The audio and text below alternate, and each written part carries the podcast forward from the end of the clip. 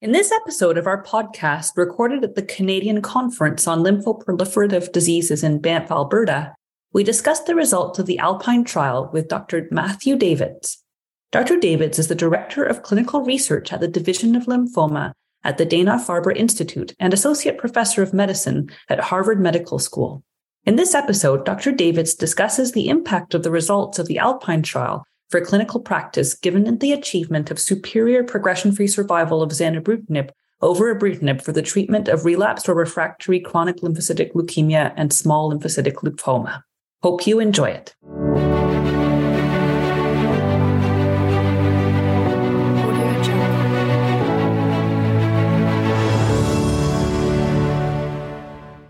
So, welcome, Dr. Davids, and thanks so much for joining us from the CCOLD meeting in Banff, Alberta to discuss the Alpine trial and its impact on clinical practice.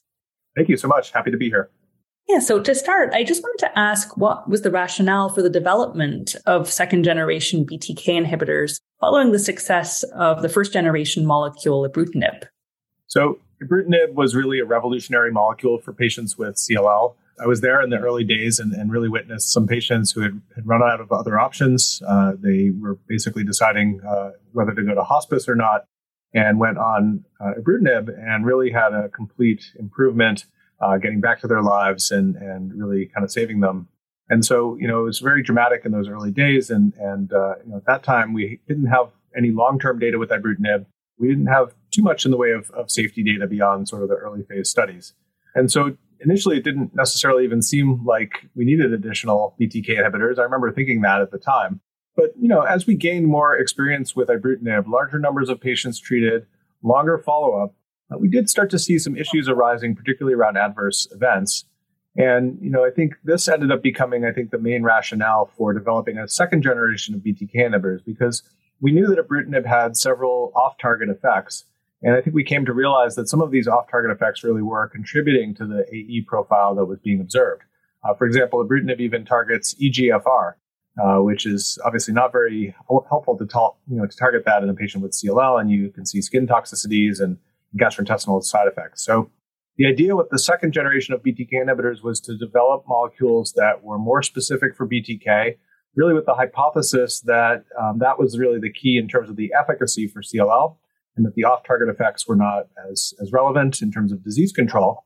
Of course, we didn't know that early on, and so I think there was even some hesitation initially with the more selective BTK inhibitors that maybe they would be less effective without those off target effects. Great, great. And so, in terms of the safety concerns that in issue with ibrutinib, are there other safety concerns that came to light, or what were the key ones? Yeah, so in, in terms of the, the key kind of specific concerns with ibrutinib, they really revolve around cardiovascular toxicities. Now, as we had more patients on the drug treated for longer periods of time, we certainly noted atrial fibrillation being relatively common.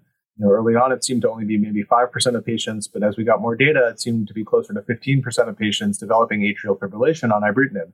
Similarly, with hypertension, you know, only a few percent maybe in the first year, but there was a cumulative risk there. And as we saw patients on ibrutinib three, four years or longer, there was a risk of late hypertension arising you know, later on in the drug. And upwards of a quarter or more of patients will develop hypertension on ibrutinib. The other thing that came up that was, of course, very concerning was ventricular dysrhythmias and even some cases of sudden cardiac death. Now, this is very rare on ibrutinib, but it is something that's been observed pretty consistently across ibrutinib trials where you know, we see a few cases in these larger phase three trials. And so we do worry about uh, this risk for patients with ibrutinib, even though, again, it's very rare. In addition to those more serious risks, there are some more minor things that we have to deal with when patients are on ibrutinib. Uh, these include bruising, arthralgias, uh, and myalgias, these sorts of things. And so, you know, some from a sort of a quality of life perspective, especially for a continuous therapy, these are very important things that we need to think about for our patients. That makes sense. And uh, that leads, I guess, nicely into asking about the Alpine trial specifically. So, can you discuss a little bit the design of the Alpine trial and about the primary outcome? Sure. So, Alpine was looking at a population of CLL patients who were relapsed and refractory, so at least one prior line of therapy. And they had to have measurable disease by CAT scan. And the study excluded patients who had previously had a BTK inhibitor. So, you couldn't have ibrutinib and then come on to Alpine. It excluded patients on warfarin, although other anticoagulants were allowed. And so the patients on Alpine were randomized in a one to one fashion to continuous treatment with either zanubrutinib at the now approved dose of 160 milligrams BID or to the control arm of ibrutinib at standard dosing of 420 milligrams daily. There were various stratification factors uh, to ensure a balance between the two arms. And, you know, basically the idea was both arms would be treated until disease progression or unacceptable toxicity. And the primary endpoint of the study is overall response rate. So this is um, kind of an interesting choice for, for a primary endpoint in, in CLL. It actually did not include patients with a PR with lymphocytosis, who we certainly think are also benefiting from the drug. Uh, and in general, response rates are high in CLL, even in the relapse setting. And so they also included some key secondary endpoints, which I think are probably even more relevant in clinical practice. And so these included PFS, as well as the incidence of atrial fibrillation, and then there were a variety of other secondary endpoints. But they had sort of a, an elegant statistical plan with a hierarchy to check for ORR first, and then, you know, if significant difference, they could check for PFS and so forth, which I think became very important in terms of understanding the clinical implications of the study. That makes sense. And so going into the efficacy results of the study, can you comment on those for overall response and progression free survival? So, overall response, the primary endpoint was higher with zanubrutinib compared to ibrutinib. It was close to 86% uh, with zanubrutinib and about 76% with ibrutinib. So, about a 10% absolute improvement in overall response rate. These were mostly partial responses, as we anticipated, very few complete responders, as, as we would expect with any BTK inhibitor. And because this endpoint was met through the independent review committee, then they went on to look at the PFS analysis, also by independent review committee. And so this was, I think, one of the more interesting and provocative results of the study because they also found a significant improvement in progression-free survival in the patients treated with zanubrutinib compared to ibrutinib. And this was even at a relatively short time frame. So looking at the 24-month landmark, about 80% of the patients who were starting on zanubrutinib were still progression free compared to 67% of the patients who started on ibrutinib, which was statistically significant with a hazard ratio of 0.65. And this advantage for zanubrutinib seemed to be pretty consistent across different subgroups, whether by age or um, sex or other clinical features, also by different genetic features, uh, including high risk patients. And to me, one of the more compelling results in the study was the small subset of patients who had high risk CLL with either deletion 17p or a TP53 mutation. And in, in, that subpopulation, actually, the difference widened. So patients who were treated with zanubrutinib were about 77% progression free uh, Uh, at 24 months compared to ibrutinib, 55% progression free. So although there's no difference at this point in terms of the overall survival, I think this was a very interesting difference in terms of the overall response rate and progression free survival. That's great. And, and just looking in further depth at the progression free survival results, can you comment on the absolute difference and what would you determine as being clinically meaningful here? So, you know, it's about a 12% absolute improvement at 24 months, which I, I, think is in a range that's clinically meaningful for, for patients. You know, obviously, we, we are going to need longer term follow up with the study to, to see if that difference is preserved. I, I think it likely will be uh, over time. And, uh, you know, I think particularly for the patients with deletion 17p, where you're seeing over a 20% absolute improvement in PFS at just two years, you know, that also is pretty compelling to me. If, if I were a patient, you know, trying to decide between these two drugs and I knew that one was going to work for longer, particularly, I'm sure we'll, we'll discuss soon the safety advantages also of zanubrutinib. I, I think it clearly supports using zanubrutinib over ibrutinib for these patients. Great. And uh, what are your thoughts on the difference in discontinuation rates that you observed?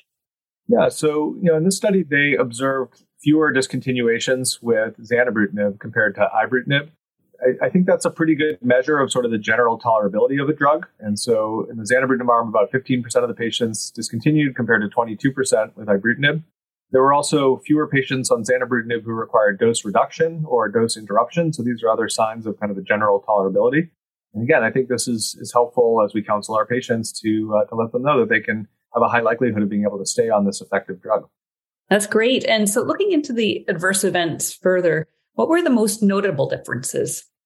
So, you know, I would say in general, this is true of, uh, you know, all the uh, d- data that we have with the, these BTK inhibitors. There were more similarities than differences between these drugs. So, when you look at things like infection, for example, uh, even in this study, hypertension was pretty similar between the two drugs. Diarrhea was maybe a little bit lower with zanubrutinib, and maybe a little bit less in the way of arthralgia, but no major differences. Actually, neutropenia was a little bit higher with zanubrutinib here compared to ibrutinib. Where, where I think the biggest difference was observed was going back to the beginning where I was saying, you know, our biggest concern is the cardiovascular AEs that we see with BTK inhibitors. And I do think in the Alpine study that zanubrutinib clearly had a more favorable cardiac profile compared to ibrutinib. You can see that in the terms of the overall rates of cardiac events. It was about close to 30% in the ibrutinib patients, 21% with zanubrutinib. And in terms of serious cardiac events, it was closer to 8% with ibrutinib versus 2% with zanubrutinib. And then when you start to look at the specific events that are most concerning from a cardiovascular perspective, things like ventricular arrhythmias, uh, heart failure, myocardial infarction, there were 14 such cases of more serious uh, events that led to treatment discontinuation on the ibrutinib arm, and only one patient on the zanubrutinib arm who ended up stopping due to some ventricular extrasystoles. Also importantly, there were no fatal cardiac events on the zanubrutinib arm, whereas on the ibrutinib arm, there were six patients, about 2%, who had fatal cardiac events. So to me, that was a pretty striking difference. Certainly also see lower rates of atrial fibrillation uh, with zanubrutinib compared to ibrutinib. So to me, that was kind of the biggest difference between these drugs in this study from an AE perspective was around the cardiovascular issues. And so, how might these um, differences play out in clinical practice in terms of how you might monitor these yourself?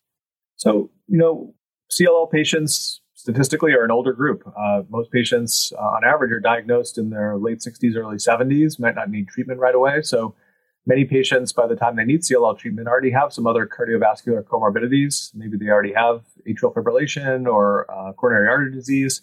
Maybe they're already on anticoagulation therapy. So, you know, as I'm sitting with a patient trying to decide between zanubrutinib and ibrutinib, I think the Alpine study is, is very helpful in, in that determination. And I think for most patients, uh, zanubrutinib will make a lot of sense compared to ibrutinib. You know, there's still, you know, some people who are using ibrutinib because they're comfortable with it. They have a long experience with it.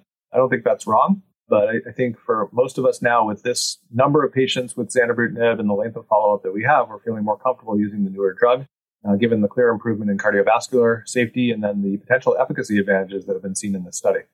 Yeah, that's great. And and in terms of looking further at other BTK inhibitors, can you comment on the sort of safety profile of those and how they compare and how you make decisions in clinical practice around those? Yeah, so I mean, the other player here that's now in clinical practice and has been for several years is acalabrutinib, which is also a selective BTK inhibitor. It's been approved in the US since 2019 and in trials certainly long before that. So we have a lot of experience with acalabrutinib. It's also an excellent drug.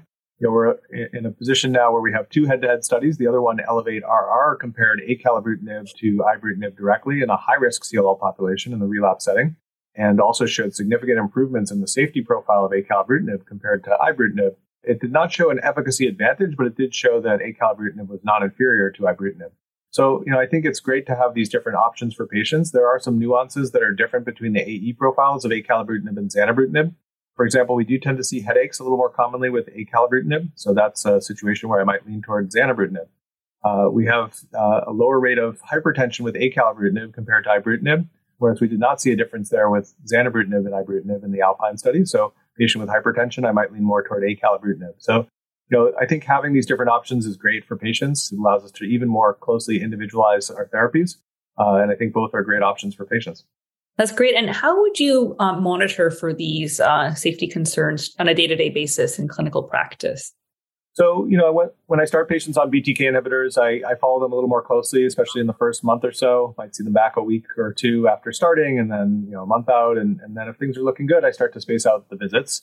Uh, I certainly rely on the patients to report to me if they're having any new toxicities, uh, and then I'll, I'll see them uh, you know, if patients are doing well, I'll probably just be seeing them every three months or so. I'm always very careful to check the blood pressure at those visits because of the risk of hypertension. Um, listen closely to the heart. I don't necessarily get an EKG at, at, every exam, but if I hear some irregular heartbeats, I certainly will get an EKG um, to see if patients are in atrial fibrillation.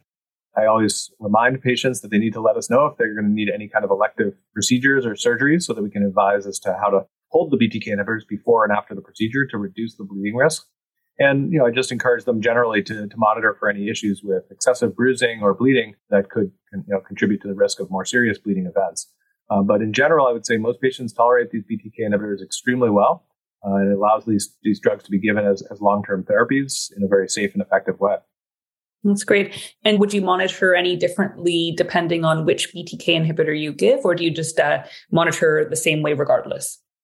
I think it's pretty similar, uh, regardless. Uh, you know, as I said earlier, you know, I think these drugs are more similar than they are different. Uh, mm-hmm. So the approach is very similar, I think, in managing the drugs. I would say you know, there's some differences around sort of how we do dose reduction. Uh, you know, I think it's it's a little more challenging with acalabrutinib because it's a drug that's given twice a day, uh, and uh, it has a pretty short half life. So I, I, try to avoid dose reducing acalabrutinib. If I need to, I'll give it 100 once a day for a period of time and try to get back to full dose. Uh, I think the nice thing about zanubrutinib is it does have a label either as a daily drug or a BID drug. And so uh, it's it's possible uh, to move zanubrutinib to a daily dosing and then dose reduce, and, and, that can be effective as well. So good to have this type of flexibility with a different drug. That's great. And so uh, I guess if you had a patient in front of you, what factors would you consider in terms of which BTK inhibitor to give when you're considering efficacy and safety and all logistical factors and so on? Well, I mean, at, at this point for me, having two head-to-head studies showing the uh, you know, newer BTK inhibitors, the second generation so-called, are, are safer. Um, I, am not using ibrutinib too much these days, uh, so it's typically a choice between acalabrutinib and, and zanubrutinib.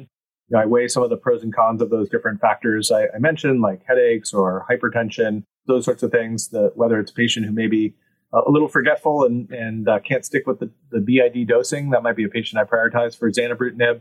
Uh, we used to have to worry about proton pump inhibitor drug interactions with acalabrutinib, but fortunately that's no longer the case. There's now an acalabrutinib tablet, so the drug can be given safely uh, with a proton pump inhibitor.